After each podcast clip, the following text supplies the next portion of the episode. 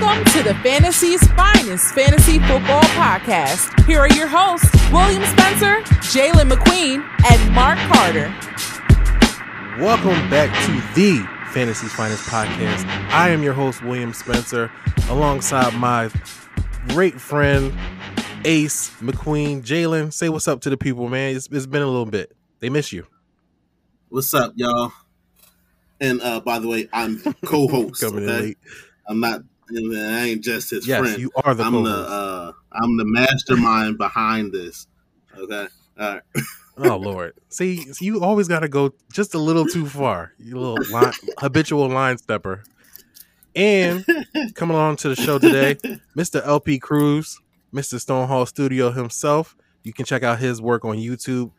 When I say there aren't a lot of people that can break down film as well as him, I, I sincerely mean that. Like, if I need something analyzed on film, I go to this guy because his work immaculate. You got to check out his YouTube channel, Stonehole Stonehole Studio.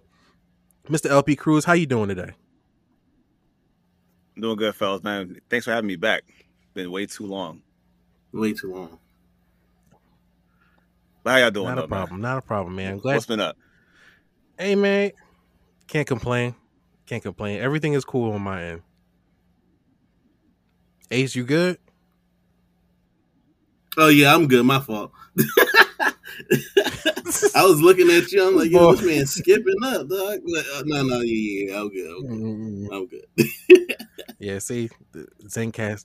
We, we use Zencastr for our remote re- recording, and now it's, it's acting funny since we ain't used it in a while. It's, it's getting brand new. Yeah, But everybody can't. in this episode- internet, you know, it's only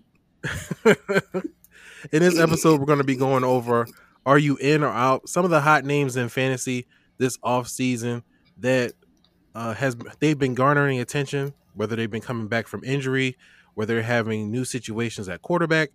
Uh, but these players have been getting a lot of attention uh, in fantasy circles, and so we're going to talk about a few of these names. They're kind of on the lower end, the lower tiers, but because of certain situations that have happened this offseason, they're getting a lot more attention, a lot more uh, notice from the fantasy community. So we're going to talk about these guys. You know, we got to go over the news. Uh, is you know uh, so much going on in the off season, and we're catching up on some of the news since we've started late this season. So to start the show, I wanted to ask you guys since we have since the the guys are here now, um, and I actually talked about this in our last episode, but I wanted to get you guys' perspective on the Tyreek Hill and Davante Adam comments because we know that they've been traded um, during the offseason. Tyreek Hill is now in Miami. Uh, Davante Adams is in Las Vegas with the Raiders. So, you know, their comments on their new quarterback situation was kind of funny. Like Tyreek Hill, you know, he got he got a lot of attention for saying that uh, Patrick Mahomes and uh, Tua Tagovailoa, in terms of accuracy, he would take Tua over Patrick Mahomes. And then Davante Adams kind of said that stupid. in terms of talent between Rodgers and Derek Carr, they're similar. So it's like Stupid. I want you guys to weigh in on those two. Stupid. Ace, tell me why. Tell me why you think both takes are stupid. Cause I, I want to hear it. Okay. All right, all right. So I'll start with Tyreek. Um, the Davante Adams and Derek Carr comparing to Aaron Rodgers. I'm not even gonna comment on that. That's just that's just flat out stupid. Now, but the Tua and Mahomes, um, I don't understand why like when players go to different teams, they feel the need to go back and bash the other quarterback, go back and make it seem like things weren't what they were. But I mean, let's let's be real, Tyreek. Like seriously, like let's be serious. Okay, number one, um, I'm I'm confused on how you can even compute accuracy when your quarterback throughout uh 12 or 13 games threw under 400 passes. He threw 388 passes. Mahomes threw 270 pa- more passes than he did, and Mahomes had a 66 percent uh, accuracy, where Tua had a 67.8. Your, your quarterback isn't even allowed to throw, really. So you talk about accuracy. That, that's just that's that's just dumb. And then when you go to deep ball accuracy, I looked up some stats, and usually I don't reference these people, but Pro Football Focus um, ranking deep ball statistics, and Mahomes obviously was ranked top tier. He's like number six, completing 31 of 69 deep balls with seven touchdowns and two interceptions, 113 pass rating. Tua, on the other hand, only t- Taylor Heinicke was worse as far as turnover worthy plays uh, when you throw in a deep ball, which means the stats ain't really what they what they are. His passer rating when targeting deep was 77 was a 77 passer rating. So Tyreek Hill, who primarily is what? A deep a deep ball specialist, right? He's a receiver Yeah, he who benefits from the that's going to run deep. That's not good news for you, bro. That's not good news for you, Tyreek. Your quarterback is accurate when you're running a three yard slant, maybe. But when you're running down the field, stats will point out that he's Taylor Heinicke. Yeah, I mean, I, I'm with that. I mean, the way you broke it down, I don't have the numbers to back that up, but I think we, we watched enough games with Patrick Mahomes, and we, I mean, we watch these games intently, right? And we know who he's compared to. We know what quarterback is compared to everybody in the, in the entire NFL. The thing with Patrick Mahomes is there are moments in games, and I can tell you in particular the Yes. Chargers game last year on Thursday Night Football, where there's a guy wide open in the sl- in the in the uh, flat. Forgive me, in the flat, and he misses that guy. Yes. Now, if any other quarterback does that, even Tua Tagovailoa does that, it is national news. If Pat does it, we forget all about it. Mm-hmm. Say what you will about Patrick Mahomes, he's a phenomenal player. He's a great player. You and I have talked NBA before, but there's certain players in the NBA that no matter what they do, it, they they walk on water. No matter what they do wrong, they still walk on water. Pat is that guy in the NFL, where Pat will miss a guy wide open, crossing route, ball thrown behind the receiver. Even in the Dallas game last year, he threw a p- interception to Jayron Kearse on a ball that was thrown behind his tight end. So it does happen to Patrick Mahomes more than we think. You look at pro, um, not Pro Football Focus, Pro Football Reference. He's amongst that middle tier in on-ball percentage or bad throw percent. He's always in that tier, that middle area of him missing throws. Is he a phenomenal passer? Absolutely so. No questions about it. But Patrick Mahomes in his career has benefited from having a lot of help around him. A lot of guys that have speed, that have a high catch radius, that can make up for some errant throws deep, whether it be deep across the middle of the field. And he's in a, in a very, very friendly, from a you know percentage point standpoint, he's in a very friendly QB system with Andy Reid. So it's one thing. It's a kind of a meeting of haves and have-nots on both sides, where one guy has never had to do without, one guy until recently has had almost nothing with him. So now you look at Tua Tagovailoa and maybe his fantasy prospects. Um, I might take a flyer on Tua Tagovailoa late based on what he has around him. Now, is Pat more accurate? Mm, yeah, I'm sure he probably is. But I don't think Tua has had this much help around him. So he may look better by proxy of having guys like Tyreek Hill, guys like Jaylen Waddle, guys like DeVante Parker. I'm sorry, Parker's no longer there. But there's a lot of help coming in. Cedric Wilson, Mike Gesicki. There's a lot of help to kind of assist him in his progression. But No, but not to cut you not not to cut you off, and then we'll uh, I'm gonna let you go too. But outside of Tyreek Hill, the receiver corps was not bad in Miami last season, and Jaylen Waddle was Mm. also a deep threat as well. Um, Tyreek obviously is the ultimate deep threat, but Jaylen Waddle is is no slouch either. Now I know that's coaching staff, I know that's play calling, I know that's stuff beyond what Tua can control, but maybe let's just say maybe the coaches see him in practice and know that's not his strong suit. So you know what, Waddle, rather run a a, a five a five out and uh, and take it and try to take it to the house. That's it's not. I mean, there's is that not what Tyreek does in Right. Kansas City, though? Is that not who Tyreek also is? say that again. Is that not who Tyreek also is in Kansas City? It is, but but the but the thing is as well. You know, Mahomes can get the ball down deep. Where we're not sure about that with Tua. Like when I when I think about accuracy, I'm thinking about quarterbacks who could drop it in the bucket, tough throws. Your your Mahomes, your Rodgers, your Dak Prescott's, your Tom Brady's. The list goes on. Your Justin Herbert's, quarterbacks that I could depend on. If they're going to throw the ball 30 times a game, I can expect 20 of those throws being dropped in the bucket. Tua, I, I, I don't know if that's he hasn't had the opportunity to even showcase that yet. Let me ask this question though. He played how many games together last year where DeVante Parker, Will Fuller, who they signed in the offseason, Mike Gesicki. Well, you said Will Fuller. I know he played a bunch of games. well, I'm saying, how many games were they healthy together? Because we do have a lot to say about Tua Tagovailoa. He himself was not healthy either, and Yeah, that's, he that's played a personal problem. It's a personal thing, but I mean, to that point, it's one thing when you have your weapons available and they're present to play. He hasn't had that benefit. Now he's got a lot of help here. So as an individual thrower of the football, like you said, dropping it in the bucket deep, having this deep ball accuracy, if you're playing on the level of uh, Heinicke, we got a problem. But again, it's all about who you have around you as well. Guys that can make up for that deficiency with deep speed.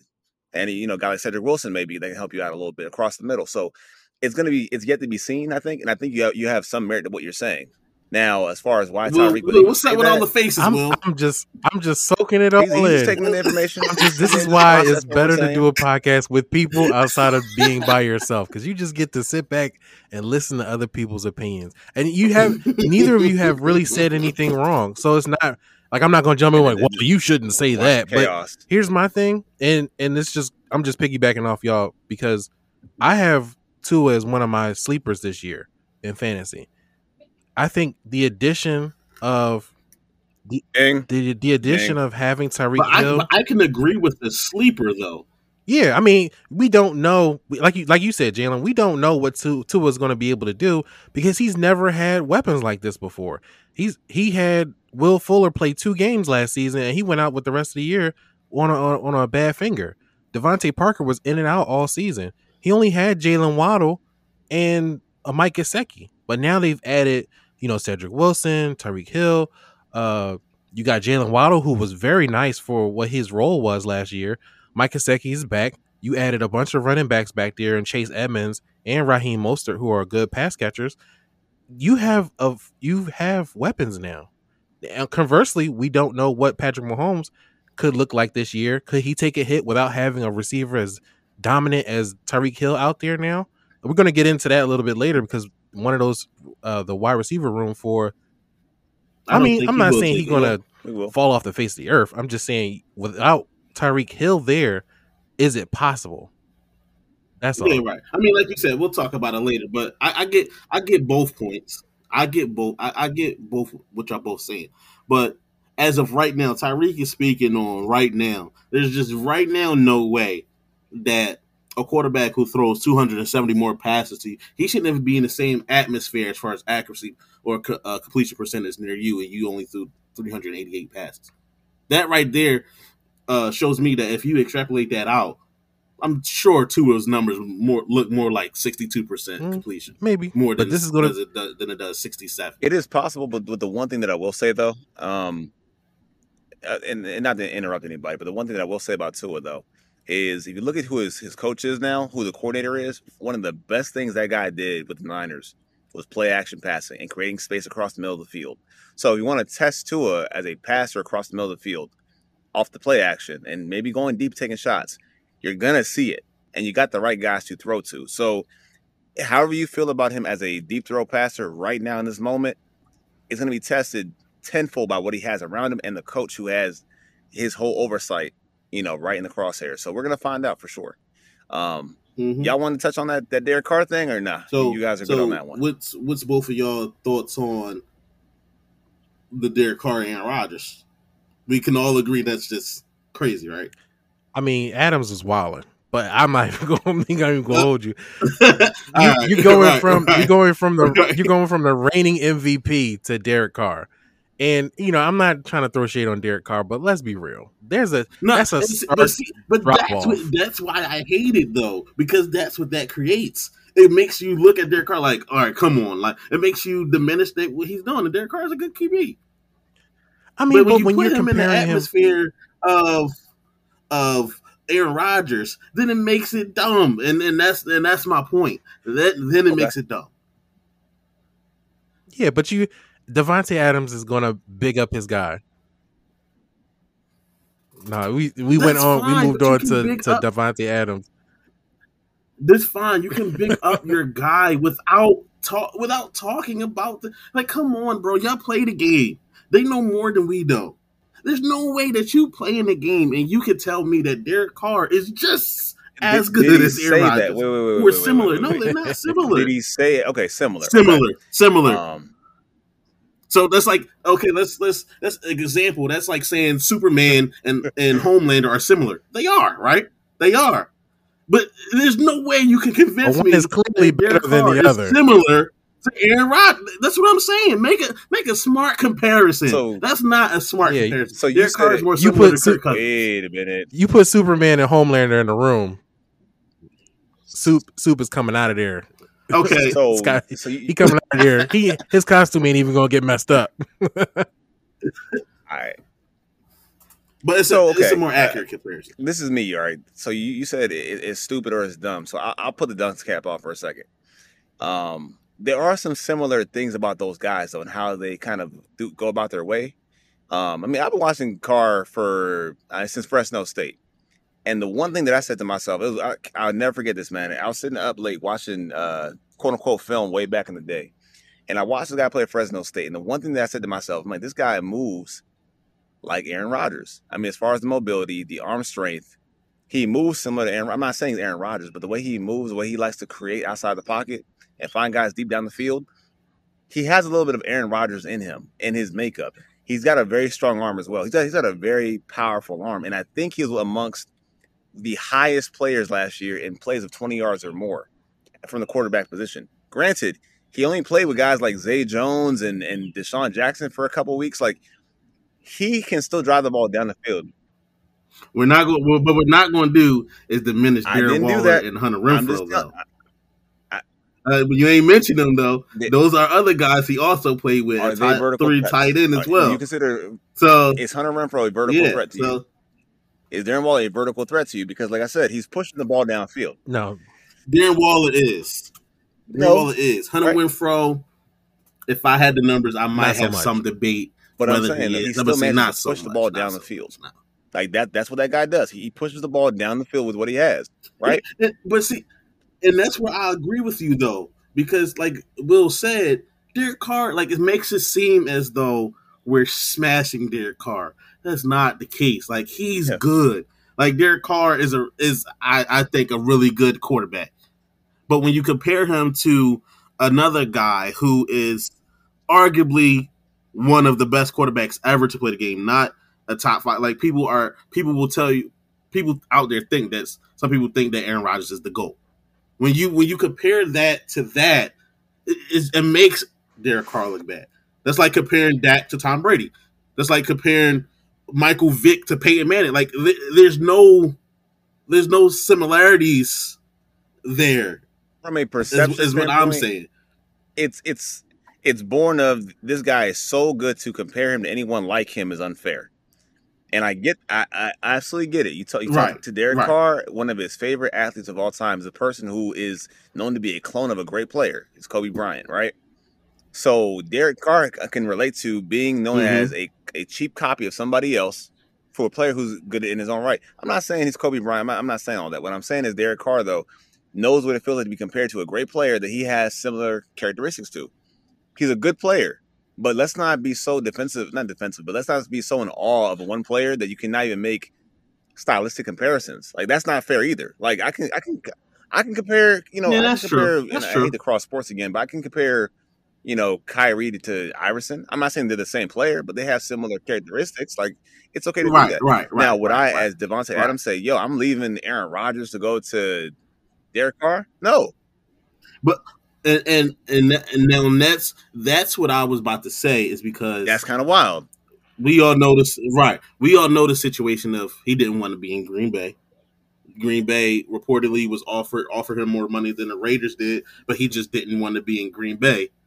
So then when you put all that into then what he said afterwards, then it looks like all right, like you're I'm, taking just, I'm justifying a my shot. words. I, I'm, I gotta Right, justify. right. Yeah. You're justifying your moves, which you don't have to do. And same thing No, with Tyree. no, no. You wanted to get paid. You don't have to do that. You can you can you can say Tua, you can you can go in there Tua, uh, I'm I'm shocked by his accuracy. He's really accurate. You don't gotta say nothing about Mahomes. you go in there, Derek Carr. Um, I played with him in college. He got that dog in him. You don't gotta say nothing about Aaron Rodgers. You don't gotta compare But him. there may be an underlying thing, and I, I'm not saying this is how players feel because I, I can't be sure of this. But I know a couple years ago in Seattle, the players did not like that all the praise and credit went to one player. Now I don't know if the Chiefs players feel the same way, but I know that the Chiefs walked into a situation where the quarterback they brought in had a, a great supporting cast who does not get the shine that they deserve because of one guy getting all the credit. If Tyreek felt what he said to say, and that's how he really felt off his chest, I can't disrespect him for that because he might have felt like, yo, this guy, and mind you, like you said, right? He throws 200 more passes to me. Not all of those are on the money. It's a lot of no look passes you probably missing. That's true. It's a lot of dig routes you probably missing trying to be too cool with, with your, your emotions. So I may know Which, something about you which we know know. Mahomes to do. Yeah, I may know something about you that the media don't want to talk about. So I don't think he's crazy for saying it. Mm, we about to get there could be some merit. we about to get jumped by Kansas player. City fans. And no, no, that's a good point though. That's a good point. That's a good it, point. it's always the devil you know, man, versus the, yeah, one that's not going don't. to show up on Undisputed. right, right, right. Now, of now with course. Nick Wright out Yeah. there now. We, all right, and now, all right, one more topic, and then we gotta we gotta get into the into the heart of the show. And this Yeah, yeah, happened yeah, yeah, before I came my on, so I added it in. But blogging the boys came out with an article about Ezekiel Elliott being a possible trade option, and it bugs me because people notice that I I, I defend Ezekiel Elliott because I still believe that he's a top five player, um, running back in the league when he's healthy. And between the argument that he got paid and he don't care anymore, or he's falling off, and all this other stuff, it just irks me. And then when you get into the off season and you see the nonsense that even comes from our own fan, and I know they have to do something to to get past the time because training camp hasn't started yet. There's a lull, but it's like We- if we you talk about the for football. Cowboys, yeah, I get that, but it's like, please don't don't put out stupid stuff. Like, why would you trade Ezekiel Elliott? Can- who, first of all, from a money standpoint, who wants that contract? You know what I'm saying? Okay, I was- nobody. now that's How does was- that 'cause better I, your I team? didn't read the article. I didn't read the article, so, So I was going to ask me, you: yeah. Did he have? Was there like any teams that he could possibly get traded to? Like, was it like what was within this article? Like, no, uh, so it I'll was put it like just this: we could possibly trade him. That's it. you you're not going to trade. You're not going to trade.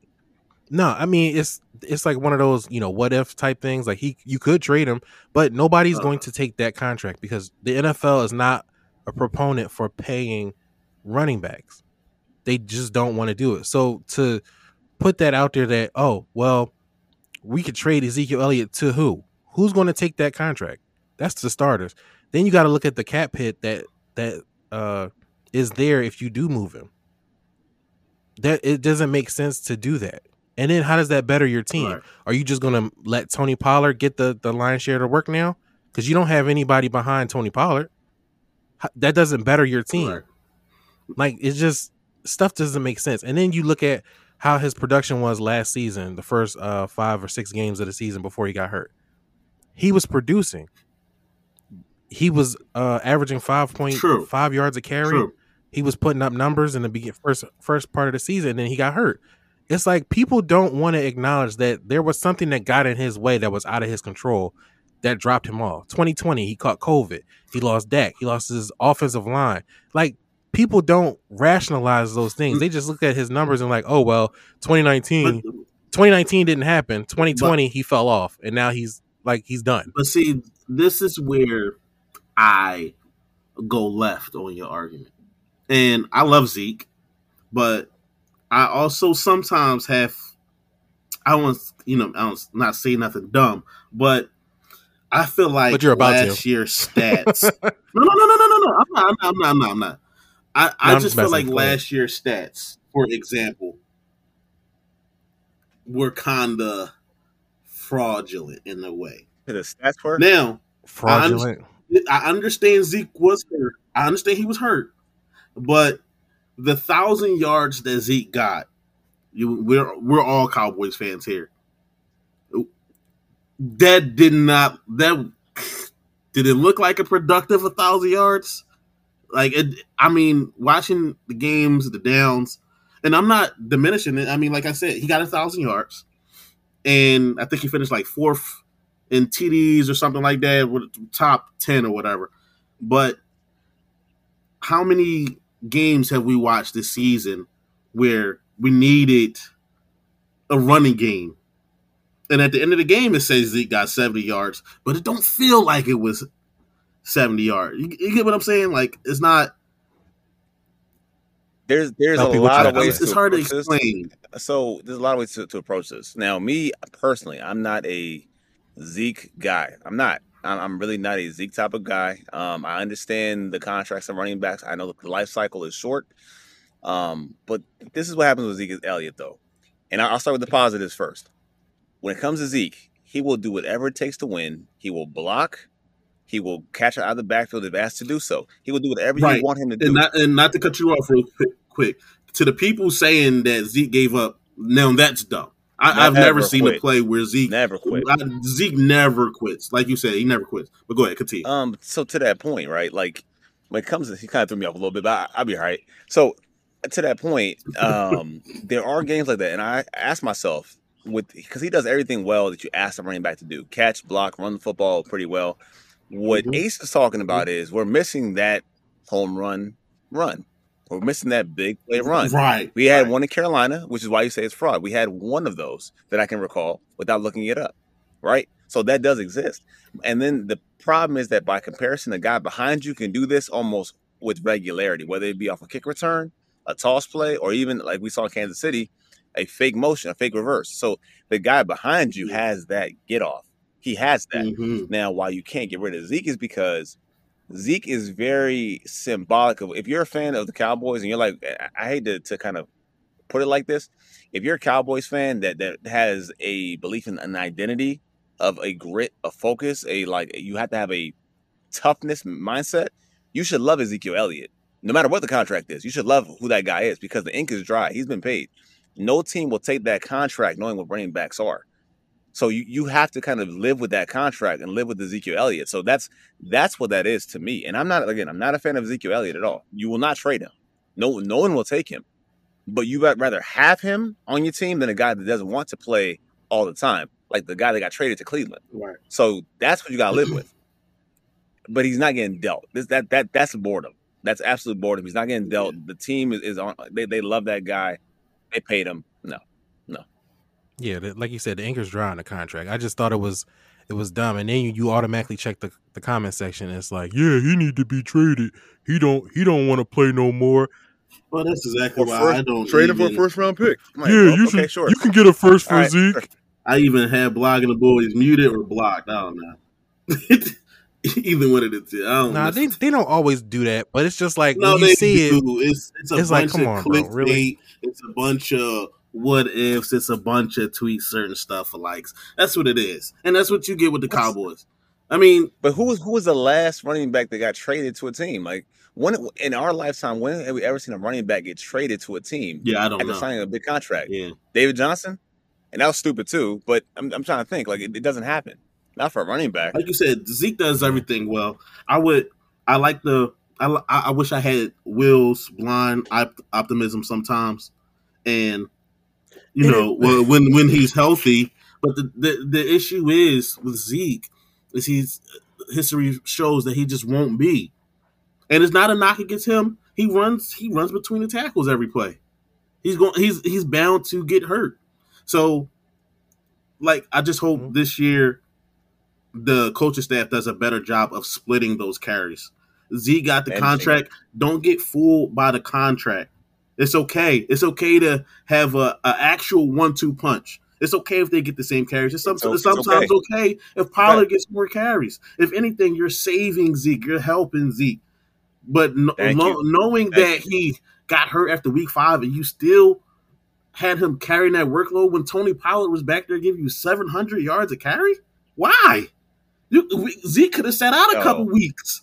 Why? You, you cannot, yo, you cannot finance a car, buy a vehicle, and then decide to run it down, like run the brakes all the way down, and then run it down to the rotors. All right. They ran Zeke down to the rotors, and they were financing that car for ninety million dollars. That's not good business, and there's no slap in the face against Pollard. I'm sorry, against Zeke to let Pollard play something. There's Will, no slap what in is the your face that. issue, Will? What's your issue? Hold on, I- hold on, we- hold on. We Bef- don't before have. you I want to question, keep the show within Will. our, our time range. Uh, yeah, Wait, okay. wait, wait, wait, wait, wait, wait. Hold on, hold on, hold on, hold on. Before you answer that question, though, Will, bef- R.E. Zeke, I'm gonna name three running backs. You tell me who's like who you rather have. All right, three backs. Mhm. Zeke or Dalvin Cook Zeke. Zeke. over Dalvin Cook. Only because it was Zeke brings blocking. Yes. Zeke is literally like another offensive line. So I feel like he brings another Wow. volume to our team. Wow. And Zeke and Zeke and Zeke's been proven to be more durable than Dalvin Cook. Nick Chubb also. Nah, I'll take Chubb. Um, it's See, I it's see Dalvin closer. Cook over. Oh, hmm. I would take I would take I'll take Chubb. It that one would make me well, that one would make me think, but I would take Zeke over Chubb. There's no. All right, like you said, we gotta keep we gotta keep on the time frame to show because I'll be arguing with you with this all day because there's no No, way you're gonna me. sit here and tell me you're gonna take Chubb. Like, come on. I'm on. not. I'm. I just said no. I'm. What I'm saying is that would make me hesitate, but how they're used, Z- I would say Chubb is LP, a LP, who the better last- runner, who the last- but where the edge. Last oh, one. I, I was See, gonna stop right there gonna because I was like, "Yo, You even gonna let me? I was gonna stop." no, no, Will, wait, you take it. I had to stop. You said, "Yo, I had to stop." You said, "Cook." I was like, "Not Cook." All right, go ahead. You got it. Because I, 'cause I saw Cook go off for 200 yards last year. Yeah, I mean Cook is Cook is good, but if he gives you if Cook is going to play ten games, how good is that? Because he's missed some- he's missed substantial time.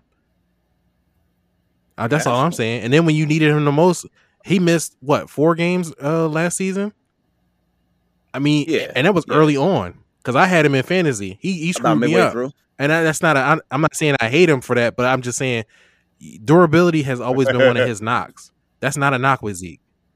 So that's why I give him the edge. But I mean, it's cool. It's, cool. We can we can move on to that. Y'all can hate me for my All Nick. I, like I said, Nick Chubb will make me pause because I love Uh, Nick Chubb. What's going to happen is But LP. We're going to have to get you just going. Zeke- we're going to have to have a, a straight Cowboys show based around the Cowboys because we haven't had one of those yet. We need a Cowboys show and we need the Yeah, we could do that. three different You know I'm with it, viewpoints about the Cow. We, we, got- we got to.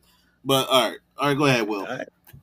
We News will. and Let's let's let's keep it moving. let's keep it moving because we we definitely need we definitely need to get into the news. But before we jump in, make sure you follow the podcast at Fantasy's Finest on all our social media: Twitter, TikTok, YouTube, uh, Google, Apple Podcast, Spotify, iHeartRadio, so many more. Be sure to follow the host. You can follow me at hype underscore finest.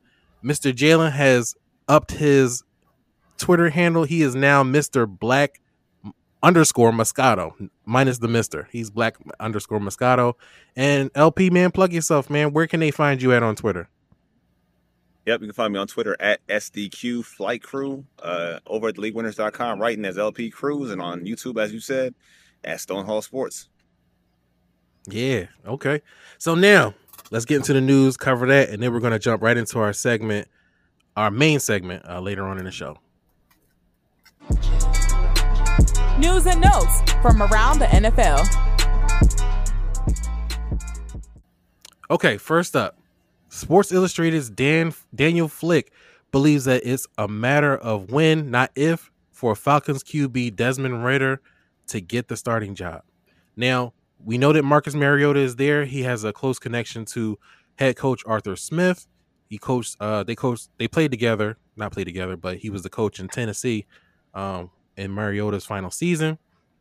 A recent report from ESPN's Michael Rothstein says that he believes that Mariota is far ahead from Desmond Ridder. Ridder, I know I'm butchering that boy name on the Falcons depth chart. now, the only question I'll pose for this is: Do you think that Desmond Ridder can see get into the game sometime this season over Marcus Mariota? Because I'm not really convinced that Mariota is going to change his stripes, so, so to speak. I don't think that it's going to be based on performance right away. If it is an injury, like we know about Mariota, he does get hurt a whole lot. Um, I, I don't think that team wants to throw Ridder in the fire just yet either. But I think the history suggests that Mariota cannot stay on the field. He's not going to give you much. He's a true bridge quarterback. It's almost like starting uh, Drew Lock or Geno Smith. Neither is really your option or long term answer. And I'm not sure about Desmond Ridder either, but I think I don't think that Mariota will hold the job for much longer anyway. So it might be Ridder season earlier than you think, whether injury or performance. Uh, yeah, with me, um, little shout out to Mark here, but uh, who cares? Because I don't. Mm. See, this is why we got to I go don't over care about things. the Falcons. I don't care about Mark. No, the Falcons are in a bad spot. I mean, if I if I had a choice, I would be hoping for Desmond Ridder because we already know what we're getting from Mark. Neither one of these quarterbacks are getting drafted in fantasy. Yeah, more than likely they're going to be on waivers. You know what though? When it comes to the Falcons, the, the Falcons are the epitome though of taking BPA over need. Because I think in the last two drafts they could have taken a quarterback, but they took the best player on their board, and that's what got them. Like they they passed up on uh, Justin Fields, could had a quarterback, took uh, Kyle Pitts. I think this year's draft they also could have been in line for a quarterback as well, but decided to skip over for a player in the first round. I can't remember off the top of my head who that is, but I feel like that, that's what they could have done, and they didn't. And they traded away their quarterback too. So uh, they made, made the bed to lay in it with these two guys. So what happens from here? Like like uh, he just said, man, who cares? Oh, man. All right, moving moving along. Miles Sanders on the NBC Sports Phillies Takeoff with John Clark podcast. He said that he needs more opportunities when asked what he needed to get better at this season. Now, Sanders wasn't he wasn't great last year. He did average five five and a half yards per carry, but he mm-hmm. went the whole season without scoring a touchdown. And he had 20 red zone carries. It's for fantasy, he's got to be around the I think the 5th or 6th round and he's a starting running back. But in an offense where Jalen Hurts is going to see a lot of running work or he could potentially continue to see a lot of running work, is Miles Sanders a guy that you want to target for fantasy? I I mean, seriously, I love Miles Sanders. I mean, well, I think before he actually got drafted, I think me and you were both like big on Miles Sanders. Um, Yeah. and I kind of agree with him. He need more opportunities, but I mean, we talk about a team that was like bullied by by their fan base into running the ball more. The QB, the best running back on the team, and then he's nicked up the past couple of years. Yep. And although like his 12, potential 12 games played over and he I'm sorry, 12 Yeah. games played over the last So he missed he missed seasons. nine games in the past two seasons, and he produces, but um he not an every down back. And like you just mentioned in the red zone, I mean he's I mean Kenneth Gainwell is a better red zone option than Miles Sanders, and that shouldn't be the case. You know I'm saying? He in in Miles Sanders' three year career so far, he only has nine touchdowns. Kenneth Gainwell has five already Is his that right? season. So when you no, uh, you, uh, you, it's right. You know, I you know I check my numbers. Oh boy. Um, Oh boy. so you talking about Gainwell's already more than you know halfway past Miles Sanders where he should be. So I mean, just looking at the facts, like you said, when, when he's in, he averages five and a half yards a carry. I mean, I love Miles Sanders. I think he got potential to be a top seven back in the league, but you can't be a top seven back in the league without scoring touchdowns. And unfortunately, he's not going to get those opportunities because in the red zone, Jalen Hurts is a much bigger threat to run those balls in for for six points.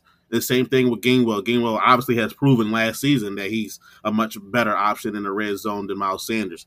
So although I agree that he should get more carries, it's, it's not going to happen. So like you said, around f- fifth or sixth round, Miles Sanders he would he would be a good flex option, a great flex option. But that's about it. You can't have them starting in your fantasy team. Yeah, I totally agree. And I, I'm thinking about speaking to my former self last year because last year when I was going through the waiver wire during the season, I would prioritize guys like Jordan Howard over Mhm. Miles Sanders in my league. And they're both available. I was like, well, let me go with Jordan Howard because he was getting more red zone touches than he was, and he would score. So he had that option. It also looks like between the 20s as well, a more dependable option was Kenny Gainwell as a pass catcher. And I know when I had you, Will, on for the show back with uh, Thomas way back last week, we talked about a running quarterback taking away goal line carries from a running back. Yes, we did. R.E. Alvin Kamara. It's the same thing when it comes to Miles Sanders, and that that's a similar problem. So not by intentional design are you taking away his touches near the red zone. It's just it, it's happenstance. We have a mobile quarterback who could score and who's a threat inside the red zone, and you have that going on. You said, I mean, as a joke, yeah, he's the best running back on the team at quarterback, but I'm gonna say it's a com- completely He is. So- unbiased opinion, um, but Jalen Hurts in the red zone might be the most dangerous quarterback in the league. Might be aside from aside from Lamar Jackson, Uh, yes. right outside of to say Lamar that. Jackson. Jalen Or, Hurts or might be and the, Josh Allen. uh, let's let's put it let's put number two. He might be the second most dangerous QB in the league, and and as far as red zones. And when um, when you have that option, I'm sorry, as a coach, why would I go ahead and get a ball to Miles Sanders when my quarterback can take it 20 yards and run it in? My quarterback can take it three yards and run it. Miles Sanders can't run. All right, he can, I won't say can't run between tackles, but in the red zone it gets real tight. And Miles Sanders, as it's shown, is just not built for that. And you only Yeah, mentioned the point. quarterback. Uh, We, we didn't mention Dallas Goedert. We didn't Right. mention AJ Brown. We didn't mention anybody We else. We didn't mention Gainwell. We didn't mention Boston Scott, who scores more than Miles Sanders. So I mean, you have more options. It, it, it's unfortunate, Miles, but I mean, you want to win or you want to, or He gonna be wanna looking for another team next season. when we get paid, Yeah. right? This is a contract year, Yeah, correct? I think so. Yeah. So I mean, Yep. he He's he's looking he's, for right in what he's deal. saying, and I do agree, agree with him. It's just it's not going to happen in Mhm. Philly. Eh, I mean, in the pockets or on the fields, it's not going to happen. Yeah. Speaking of Alvin Kamara, he's bracing for a six game suspension. He was involved in a physical altercation during the Pro Bowl weekend in Las Vegas. He's being charged for assault and battery, both felony charges, and he's being taken to civil court for monetary damages. Now, we don't know whether or not he can appeal, when he can appeal, uh, because everything is really Deshaun Watson right now. But that's a huge blow for the New Orleans. Well, is there video of Alvin Kamara doing this stuff? I would believe so. And Let me, ask, let me ask this, this question though. Let me ask this question though. Uh, If, if it's video, if it's video, then he ain't appealing that. yeah, he probably Let me ask this question though, because I'm I'm unfamiliar with the details. If is it a case where somebody stepped to him and he had did what he had to do? Is that what's going on? I haven't seen I haven't seen Because that's any how it was said at first. firm details about what happened. I mean, but to be charged for Okay. assault and battery and I'm you being sued that. by civil court, I don't know if he's fully exempt from that kind of situation. I'll do a little bit more digging and see if I can get more detailed information. But on the surface, it's not a good look, Yeah, but see, I'm gonna have to. I'm gonna have to. Then especially with everything that's going on. But I mean, like Yeah. you said, like it's it's tough. Number one for fantasy heads. yeah, It's, I'm gonna say it's tough, especially with the new receiving corps they have. Michael Thomas, although I don't really care for Michael Thomas, uh, J- Jarvis Landry and and Olave. You got you got some receivers now, like you know, take some pressure off of you. Kamara was was supposed to eat, yeah. so was. those six games going to hurt. But I mean, when he gets back, I'm Yeah, I mean You know, they, they- when he gets back, they're gonna rev him up again like they always do. But I mean, without question, if, if you're looking at a six game suspension, it happened at the Pro Bowl. That's a major, major mark for the NFL. That that's their show and tell. So six games at a, I mean, the event stemming from a Pro Bowl, you're looking at at least six games, at least. yeah. So Yeah, he might they might not take it easy on him. Um, and speaking of your guy Michael Thomas, uh, he's spotted running routes after uh, being out with an ankle injury last season. He's played just seven games since 2020, missed all of 2021 with the ankle, but his recovery is heading in the right direction per reports, and they really need him, especially uh, Jameis Winston. But What kind of routes? he's going to be. It, he's not. I he- guarantee he's not running in the video. He Yes, wasn't sir. running slits. I knew Yes, that was gonna come up. Hey yo, knew that was gonna come up. set me up perfect. on that one. He said, "Old slant boy was out there I'm running leave them." this to ULP because I mean, Hey, yo, Oh, y'all that was like stupid. D Wade and LeBron on the oop, yo. Thank you, thank you, man. Appreciate that. That was perfect. Mm, He, he Y'all caught the fall oop and threw it down. That's what's up. Y'all ain't right. Y'all ain't right. Um, and then we'll wrap up the news with the nah, I Ravens. mean, J.K. Dobbins highly unlikely to play in the preseason. Kind of smart. especially since he got hurt during the preseason last year. Dobbins was limited in OTAs, just catching passes from the jugs machine. And the Athletics' Jeff Zrebiec reported that the that Dobbins' early season workload could be managed. They may just take it easy on him and ease him into the regular season. Though there aren't any reports that are damaging his week one status just yet. So it's more of a wait and see approach for Dobbins right now. Hopefully, he gets back into that uh, lead running back role. He had him and uh, Gus Edwards are coming back from injury from last season, and Lamar Jackson does need a run game to help him out. But I mean, if you guys want to add anything, It's not just wait and see for him. It's wait and see for me too, because I don't know. Well, it's not just wait and see for for him. It's for me also because I feel like even with J.K. Dobbins, eh, we have to kind of realize with J.K. he is a higher draft pick, but they like Gus Edwards a whole lot too, and Yep. they kind of got by with a running back by committee. So it wouldn't shock for them to carry that same mantra going into the season, probably well into the season, having multiple running backs carry that load. So um, I'm not married to Dobbins early in the draft, so he might he might fall eighth round for me, ninth round. I'm not ta- I'm not touching that early whatsoever.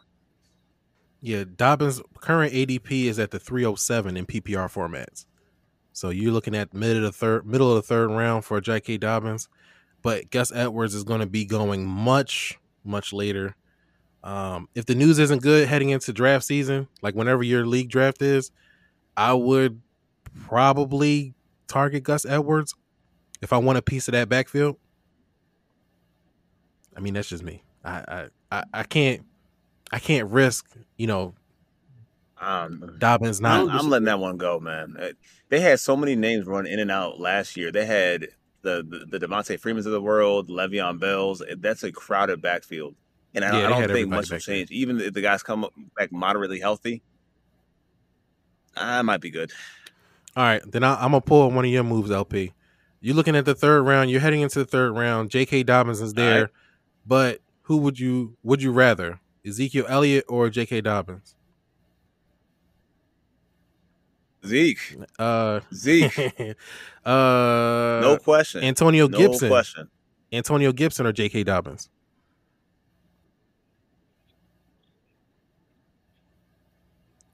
Yep, he thinking. Oof, He That's thinking. tough. I'm, I'm take- I'm taking gonna Gibson. I'm take taking Gibson Gibson. now. And I- I mean, I'm, I'm taking the only reason why I hesitate with Gibson is that because McKissic resigning really messed up his Yes. for me.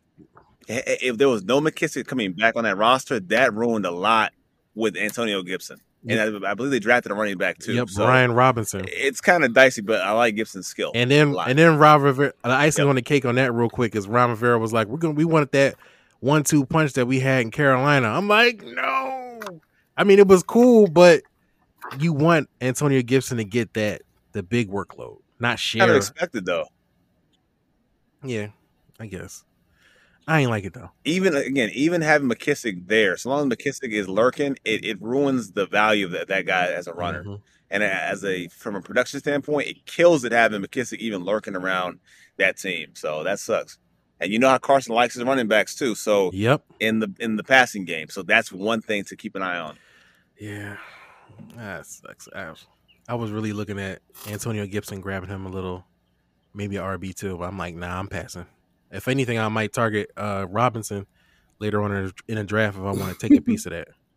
But that'll wrap it up for the news. Now let's get into our main segment. Are you in or out? Listen to me. Listen. Stop. Stop. I need to know what is happening right now.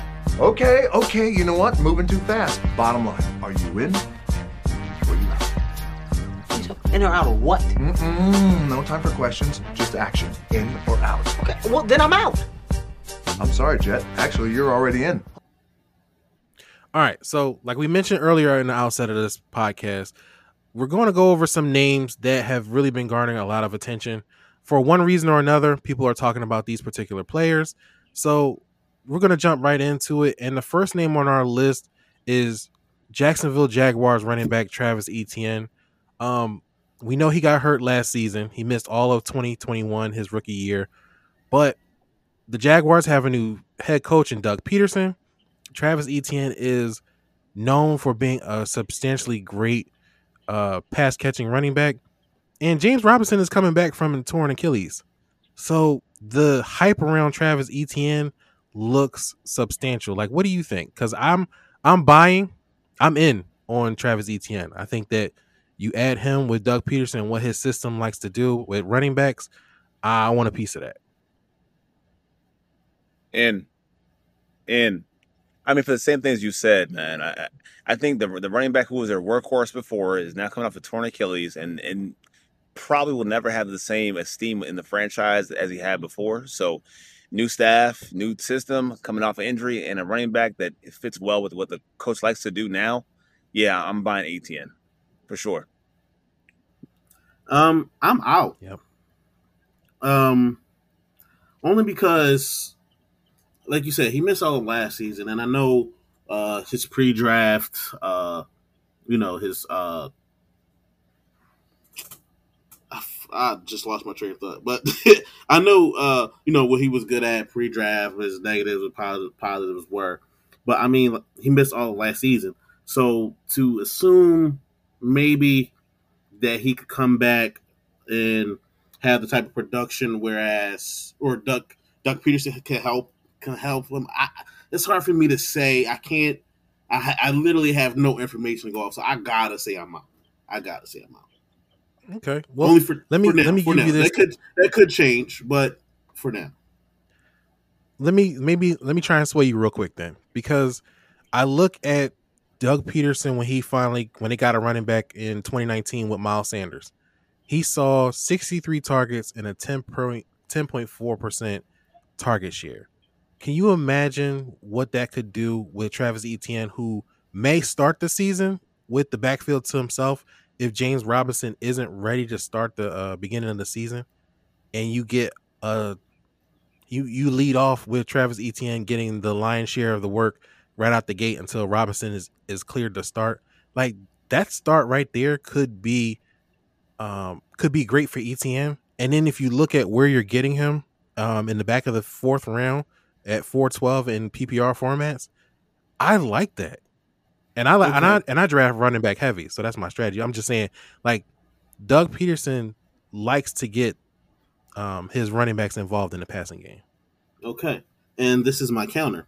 And, and check me out, LP, because I'm All right. always prepared, and I and I and I know my co-host so well. You know, I'm always prepared. So I was I was prepared for that little rebuttal, right? So, uh, who was the Eagles coach in 2020? Doug Pederson. Okay, um, and I like how you mentioned 2019 um, Miles Sanders, but you didn't mention 2020 Miles Sanders. Why is that? I mean, that was the last time he did coach, right? Right. Yeah. So I mean, so nine point 50 so nine point three target share. Uh huh. So and then the 52 targets and the 28 receptions, right?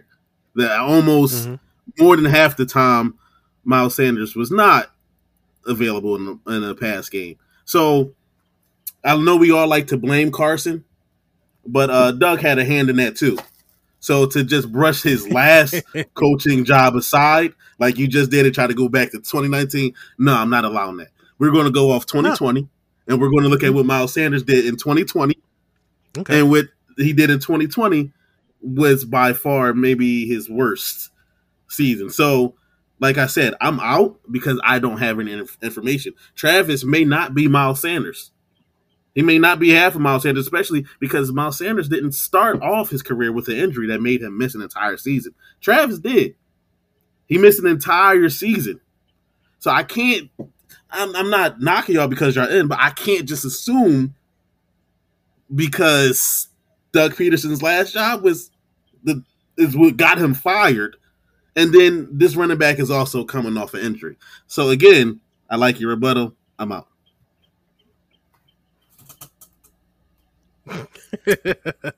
Say But- he need evidence though. and, He- and I'll keep this short. He's trying to do- he's trying to yeah, that's, that, was, Order no, that was solid. That was solid. Boom, boom. But- yeah, yeah, that was a great. That was that was very good. But here's the problem, though. He said it himself. Travis Etienne may not be Miles Sanders. That could be that. I I would stand on that. I would go as far as to say is I think Travis Etienne will be a better pass catcher than Miles Sanders. But the work didn't really change between two seasons. He had 63 in 19 and 53 in 2020. That's still 9% or greater. And then you look at the backfield that the uh, Jaguars have, they don't really have much back there outside of Etienne and James Robinson.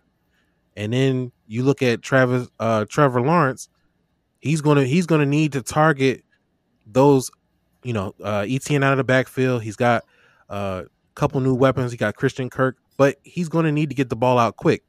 But, I but think see, this is the, the, offense that when you when you when we have these segments on in and out, it's not just about Travis. It's about the whole team. It's about the O line. It's about Trevor Lawrence.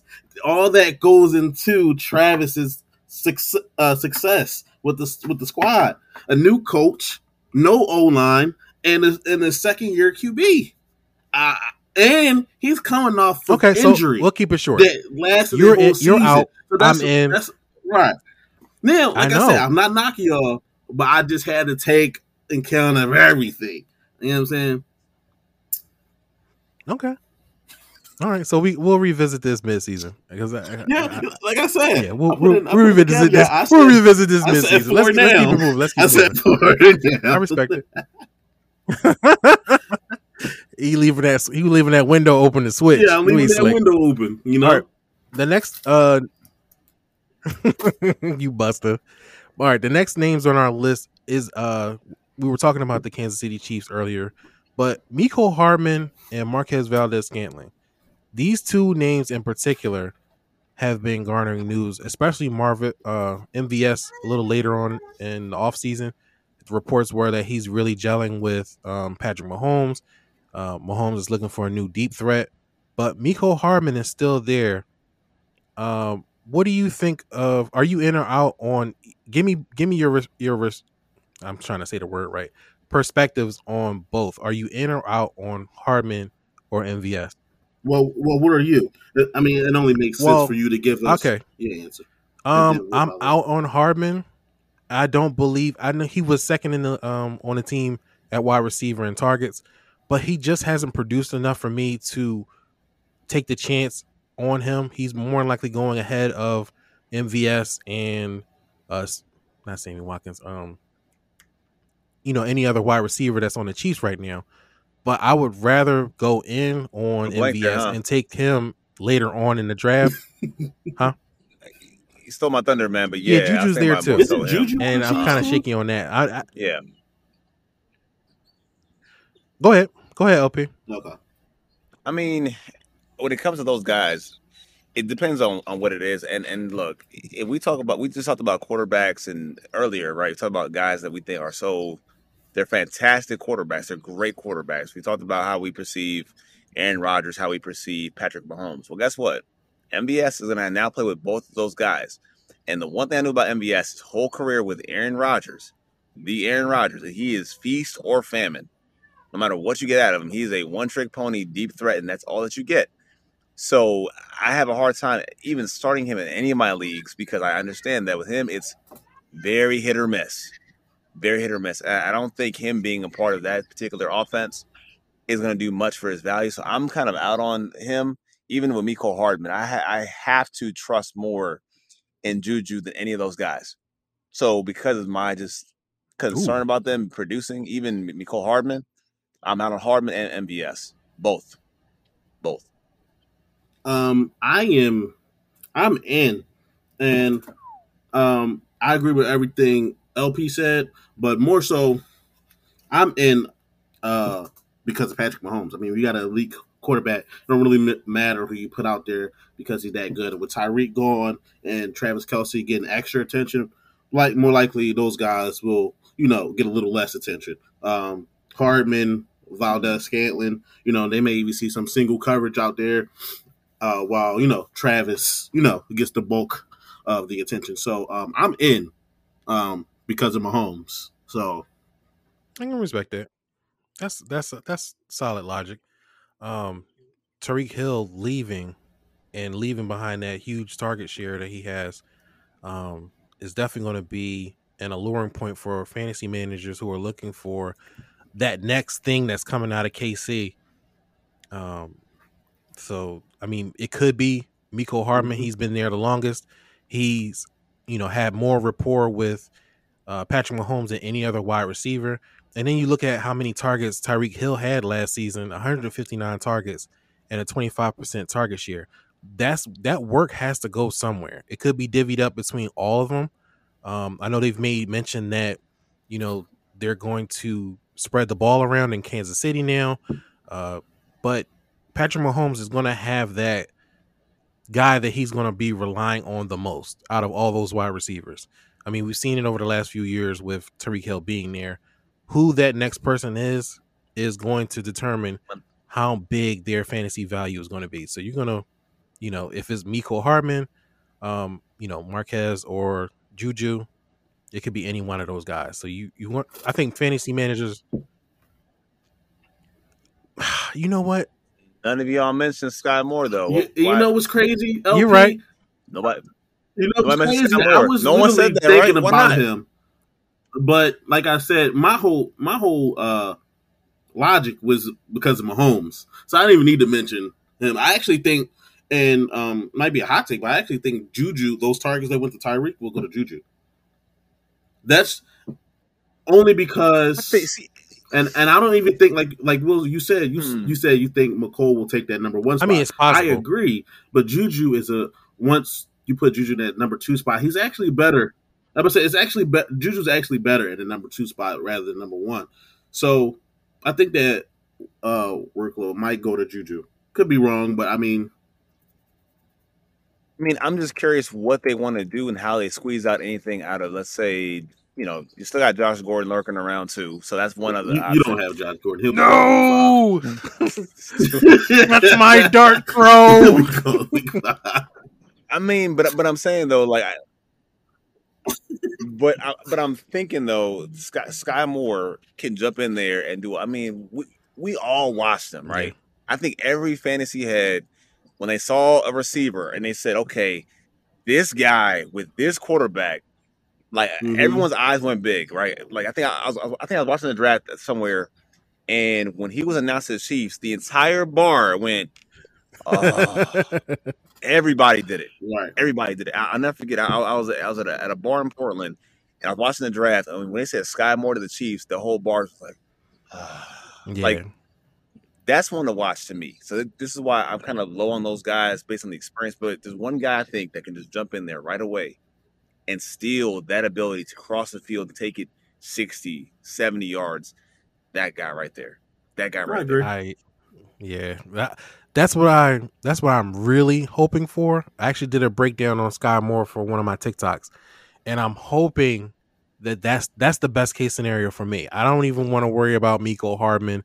I want I would if if I could pick anybody to come in and take that, it would be Skyy Moore. It would be nothing but crazy to have a rookie come in and Patrick Mahomes just gels with him over all the other wide receivers. But if I had to, like I said, if if I'm going to go with one of the names, And this, I mean, this got to be a big year for Mecole. You you're hoping because he's been there the longest. But It, it got to be a big But they- for because they if not, invested a number, He'll, he'll be the next John Ross. If, if but they if invested anything. a number one uh, first round pick on Skyy Moore. I mean that to me that says we don't we don't you're good, but you're not that good. You know what I'm saying? Like you went and got two other wide receivers off off free agency, and you still drafted a number one wide receiver. That's that's what it makes. That's what it looks like to me. That's why one of the reasons why I'm out on Mecole. But let's let's keep moving. We got another one on. Right. It's uh Tony Pollard. It looks like all right, cool. Yeah. Go ahead, go ahead, Tony, go ahead. Uh, Tony Pollard is on the list, and now the reason I, I bumped him on here Wait, is because you know there's a lot of talk of his role expanding. They want to use him in the slot. They want to use him at the same time as Ezekiel Elliott. We know how dangerous he can be as uh, uh, in the tandem. But if Tony Pollard can have standalone fantasy value this year, even behind Ezekiel Elliott, I want a piece of that. Like I'm in on the potential of Tony Pollard being used more in this offense. I'm I'm uh I'm in with you. Um I'm I'm more than enough in. And It is not just the Cowboys bias, but um all season uh, speaking about Cowboys fans, but all season we were clamoring for more TP, especially uh, with Zeke getting that workload. And if we would have known, or you know, Zeke getting that workload while he was hurt, but all as much as we were clamoring about Tony Pollard, still managed 719 yards on the ground, averaging a five and a half yard, uh, uh, five and a half yards per carry, and then almost 400 yards in the air receiving and out of I think he had like 46 targets, 39 of them catches. I mean, those those are starter numbers. Tony Pollard definitely, uh, especially this year, they're saying they're going to put him more so in the passing game as well. Definitely in. The only thing I would like to see more from Tony Pollard is scoring, but um, we know most of those red zone targets go to Ezekiel Elliott. But um, if the Cowboys were to use uh, Tony Pollard more in the red zone, he might be a little bit more dangerous, actually. Um, all that speed and that tight space, I think he might score a little bit more. Uh, but I'm 100 percent on on TP. Yeah, I'm with it. I'm definitely in uh, to an extent. I think so. I'm in early in the season. I'm definitely in. Like no questions asked. Because if you don't have Gallup to start the season, you're gonna have to generate offense somehow. And they're trying to rely on uh, Jalen Tolbert, a third round pick, to jump in and play receiver right away. And receivers tend to take a while to kind of adjust, especially guys that are in the later rounds, to adjust to playing in the NFL right away. So for that reason, I'm going to take Tony. And depending on your league format, which you play, if you're also doing a league format that rewards kick return yards, he had 28 yards of kick return last year, a career high.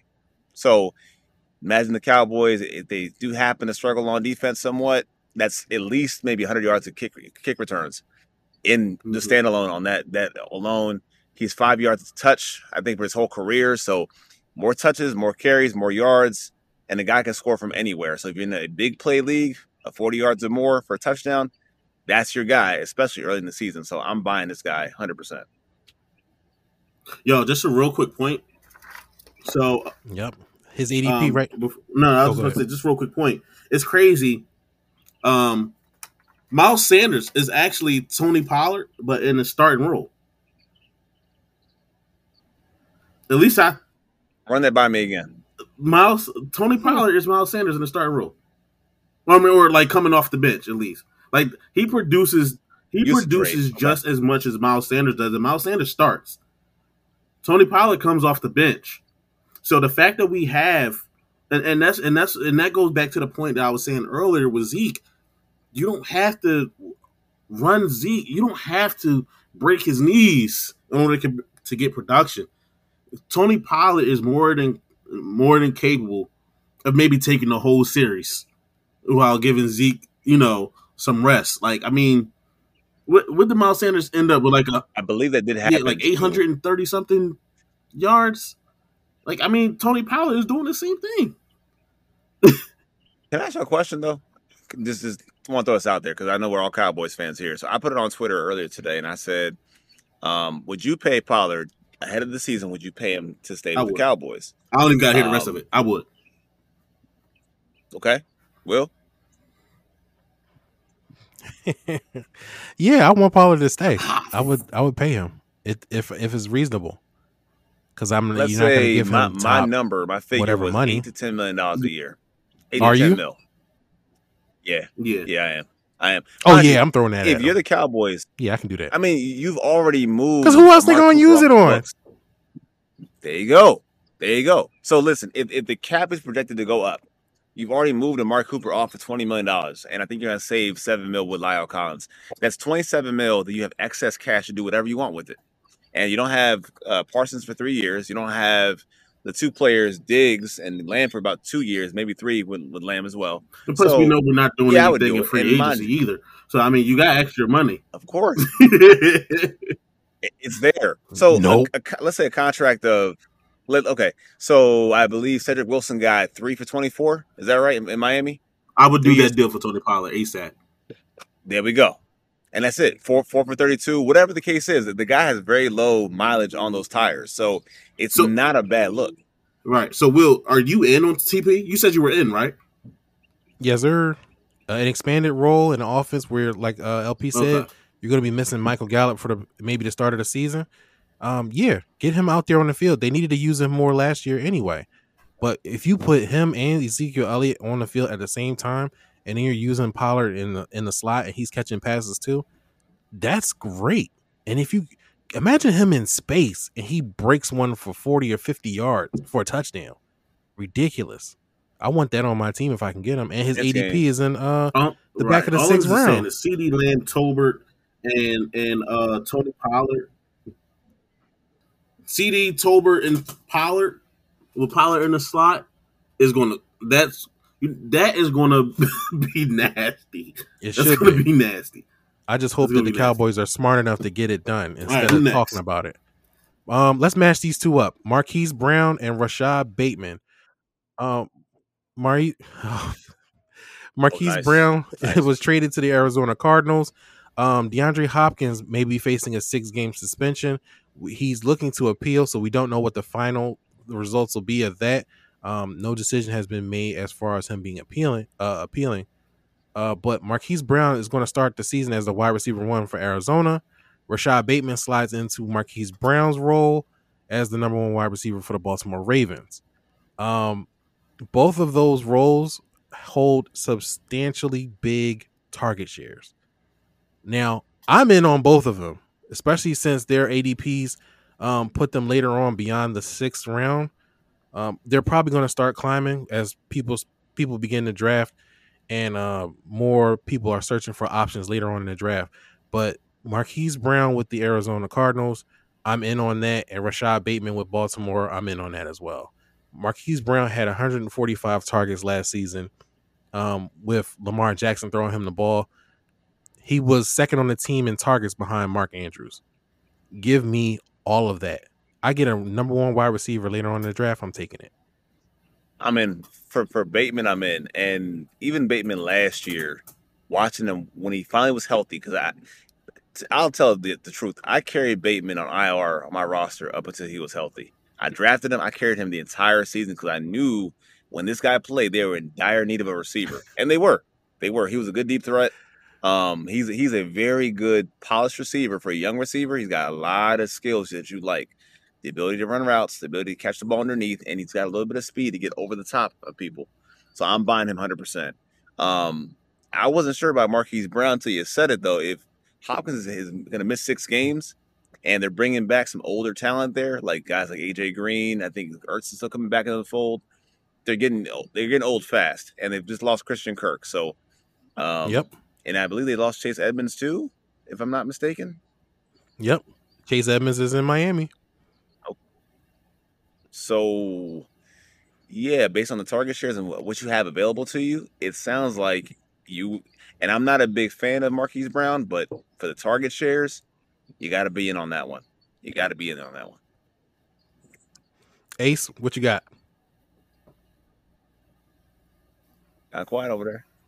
On both. Oh, I'm out. Uh, Bateman, I'm, eh, I'm not so sure. Maybe y'all talk me in and Bateman on Bateman.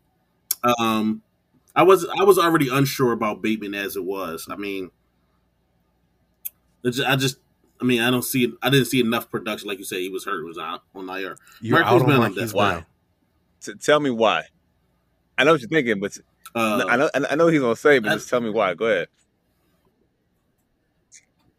It's, it's the drops. What I'm gonna it? say, it's the drops. Drops. Yeah, it's the drops, and it, it, it, it's the drops, but it's more so of it's it's not even really more so. It's more so of I don't want to. It's just the laziness. I don't know if you, how many games y'all watch. I watch a couple of the Ravens games. Obviously, when football is on, Mhm. I tend to watch football. Um, I've seen a bunch of Ravens games. It's just he doesn't put all into it, and then and then we're throwing Colin Murray in there, and I don't know. Colin Murray fell off towards like like towards like the end of the season. Yeah. The playoff hurt, game though. was abysmal. Um, I don't think Marquise Brown and actually, well, this goes back to our, I, yeah, but see, but um, this goes back to our conversation because I actually did find an episode, Sir Point, on Gallup and Golladay. But this goes back to our conversation.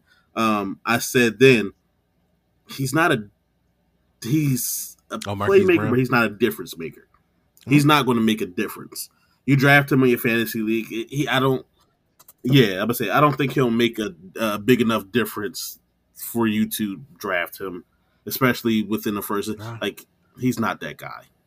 in a funny way, and it's funny because you didn't say it, and, and I don't know Marquise Brown from anybody, but in a funny way, both of those guys, him and Kyler Murray, are almost simpatical because it seems like there's a funny entitlement around Yes. both players. Yes, and, I didn't want to say it because I I didn't want to seem like I was uh no, no, no, no. Like, like I don't know them, but like, like, like in the case of you, you watch Marquise Brown, and, and not that this is Marquise Brown's fault because it's not.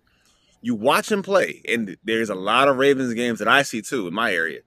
You watch him play, and you're like, how did this, did this guy get moved for a first round pick?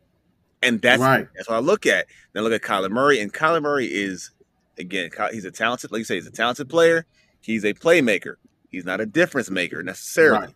and the entitlement with him also is there. So you got two guys that don't really, they don't really live up to their, the reputation that they have for what they're given for. Right. Like, you got two again, cocky guys who haven't shown enough to be cocky. Um, Marquise Brown, we see him, you know, oh, I didn't get enough opportunities, but bro, you were ranked 10th in the league in targets. You just didn't take advantage of those opportunities. And So, as the I saying mean- goes, man, to, to who- to whom much is given, much is expected. And guess what? Right. Brooklyn left me leaving more. Like you watch That's Kyler. Murray, you expect more of him, right? And And and, and Okay. right. And I and That's I'm right, out yeah. for that reason. I can see it. I can see it. But I'm but I will say this: I'm higher on Bateman though. I, I'm a lot higher on Bateman. Right. Brown- And like I said, y'all mixed sold me on Bateman. I, I, I'll go in on Bateman because literally I was on my notes. It says it. I'm unsure. I, I I don't have enough information, but Okay. he cannot be worse than Marquise Brown. He showed some promise, and if that's what I got to go off, then yeah. All right, so let's- I, I'm in uh, on Bateman, out on Marquise. I'm going to skip Najee Harris. I don't think that that's a guy we really need to talk about when I thought about it. Uh, the only reason the only reason I brought him up is because was in there on been Najee talk about his. I yeah, that, that was one of the. Now that's a who cares because Najee's going to get the work. That's that's what Tomlin does. The only thing that I brought I want to bring up is that yeah, the speculation of they Right, were going exactly. to take his should be on that. carries and you know give them to somebody else because they didn't want to run him into the ground, but you know there were conflicting reports on that. But Najee Harris is a goon. So um, DK Metcalf though, I'm out on DK. Um, you don't have a quarterback that can get him the ball. Russell Wilson is in Denver. Um, he's Out. not worth Out. the ADP. Yeah, yeah, I'm out. Will if if I could show you my notes right now, Please don't say me I year literally have in. three ro- words. It says out, all caps. No, no, no, no. It says out in all caps, and then it just has Drew Lock next to it. I wrote Drew Lock. That's it. There's, there's no. I'm not. There's no way you could be in on DK Metcalf. Nah, I his, his price is way too high. Oh, you know man. what? I'm in. Come on. You are Wait, in? Wait, wait, wait, wait, I- wait, I- wait, I wait. gotta wait. hear it. What? I gotta hear. it. Wait, wait, wait, wait, wait, wait. I'm in. I feel, I, I tell, I'll tell you why. I'll tell you why. He will be traded. He will be traded. Oh, I, I look. That guy cannot be happy. He wants, he, he wants a new deal. He's on a bad situation. He's not happy. If he's traded, he's going to a team that's going to use him and use him up good. I'm in. Oh, I'm in. If he's traded, I'm in. So with conditions, but I'm in. Okay, I got it. All right. I'm I'm out. So he's He- out right now unless he's Yeah. traded. If So Like- three outs. yeah, Y'all For the- draft wait. How, outs how about this? How about this? How about this? Three outs as long as he's on late August, Seattle. right? Yeah, in August. Yeah, Three. right. Three outs as long As as, long as he's there, right. we we out. Yeah. All right. We out. Now, Right. let's ra- we can wrap up the show on these guys. Um, court the Broncos wide receivers: Courtland Sutton, Tim Patrick, Jerry Jeudy. I'm in on all three. That's the kind of effect that Russell Wilson gives me when I'm looking at this wide receiver corps. Exactly. I was Like- right, and I- don't even have to explain I, it. and I think it's- all of them are going to be viable. It's going to be. I think it's going to be a very good. These are these are breakout, comeback, whatever you want to call them, candidates. Like they finally have a, a quarterback that can get them the ball, and they're going to be fantasy relevant for sure this year. And the ADP is not bad. Like Courtland Sutton. Which one the most though? Because well, I'm thinking of which I'm one is the most I would be in on. And actually, you know what? The, the, the player I'm the highest on the most on that team, believe it or not, is, is none of these guys. Is uh, Javonte Williams. None of them. That's the one guy that, that I'm the highest on is is the running back. Okay. I, I like Okay. them. I if I like had to pick them. between the wide receivers, Who I like the most You- is Javonte Williams. You know what? It's funny. I kind of like Courtland Sutton. is Even, I- I you're not worried about. Melvin Gordon getting in the way? Uh, no, I'm not because Javonte can give you both. Javonte has the speed, Yeah. power, and can catch the ball in the backfield. Mel- Melvin Gordon is a good option. He is a good option though, but there's a lot to like about Javonte Williams. But at these receivers, man, I, I'm gonna circle Courtland Sutton. The size, the red zone ability, and Tim. Tim is, is a good one too though because Tim can definitely catch the ball down the field and score touchdowns. That's what he does. And I believe Jerry's got something going on off the field. Correct? There's something with Jerry, right? Um, he just had his case thrown out. Okay. Yeah, Okay. he he was having some baby mama issues, um, and he got arrested, but it wasn't. It was for DV, but it wasn't for DV. Like they, it was more of a precaution as to why they arrested him, but it, everything's been cleared. the NFL will- will of justice is always spinning, so we'll see what, what happens there. But if there's a guy, like I said, I, I like if I'm ranking them in this, this, the order that we have, Mm, it's right. Courtland, Tim, then Jerry. But I do like the running back out of the backfield. I can't, I can't argue with that. I'm really in on Courtland I Sutton. agree. this And you guys, and you guys are good with, with Albert O too, right? Uh, I'm not with Tim Patrick there. I think a lot of work will go. And overall, the the, Bron- the Broncos are gonna be a good team, man. Yeah, uh, that we can agree on. I'm not sure about Albert O with the kind of wide receiver corps that Russell Wilson has now. They may be going. He may be able to hit all those guys and make them substantial. Albert O could probably benefit, but I think there's other guys that I would take over him. Just saying. But I mean, Ace, if you got anything else you want to add, you good? No, I mean I agree. I'm in. I don't need to say nothing else. All I, all, you, all I heard was Russell Wilson. I was already in. All right, let's close it down. Thank you for listening to another episode of the Fantasy's Finest podcast. LP, plug yourself one more time before we shut it down. Where can they find you? Twitter, YouTube? Yes, sir, fellas. Y'all can find me on Twitter at SDQ Flight Crew over at, at the elitewinners.com at LP Cruise on YouTube at Stonehall Sports Talking Cowboys content all day. Actually, a little sneak announcement. I got a new thing dropping uh, tomorrow, a new trailer dropping for a new podcast, uh, not Cowboys related on the channel. So um, definitely going to be a fun time as well. No, we waiting Yes, to check sir. that out. And you can follow us too at Fantasy Finest on across all your social media Facebook, Instagram, Twitter, TikTok at Fantasy's Finest. You can also follow us at hype underscore finest and at black underscore Moscato. So thank you for listening. We appreciate all our listeners. Make sure you leave a review on Apple. Give us some stars. Show us some love. We always uh, appreciate the critiques. And this too will be ending up on YouTube. So all our people who may be listening on YouTube or just coming in, thank you for checking us out. We will check you out on our next episode. So until then, peace. Thanks for listening to the Fantasy's Finest podcast. Be sure to join the community on Facebook and follow us on Twitter too at the Fantasy's Finest. See you next episode.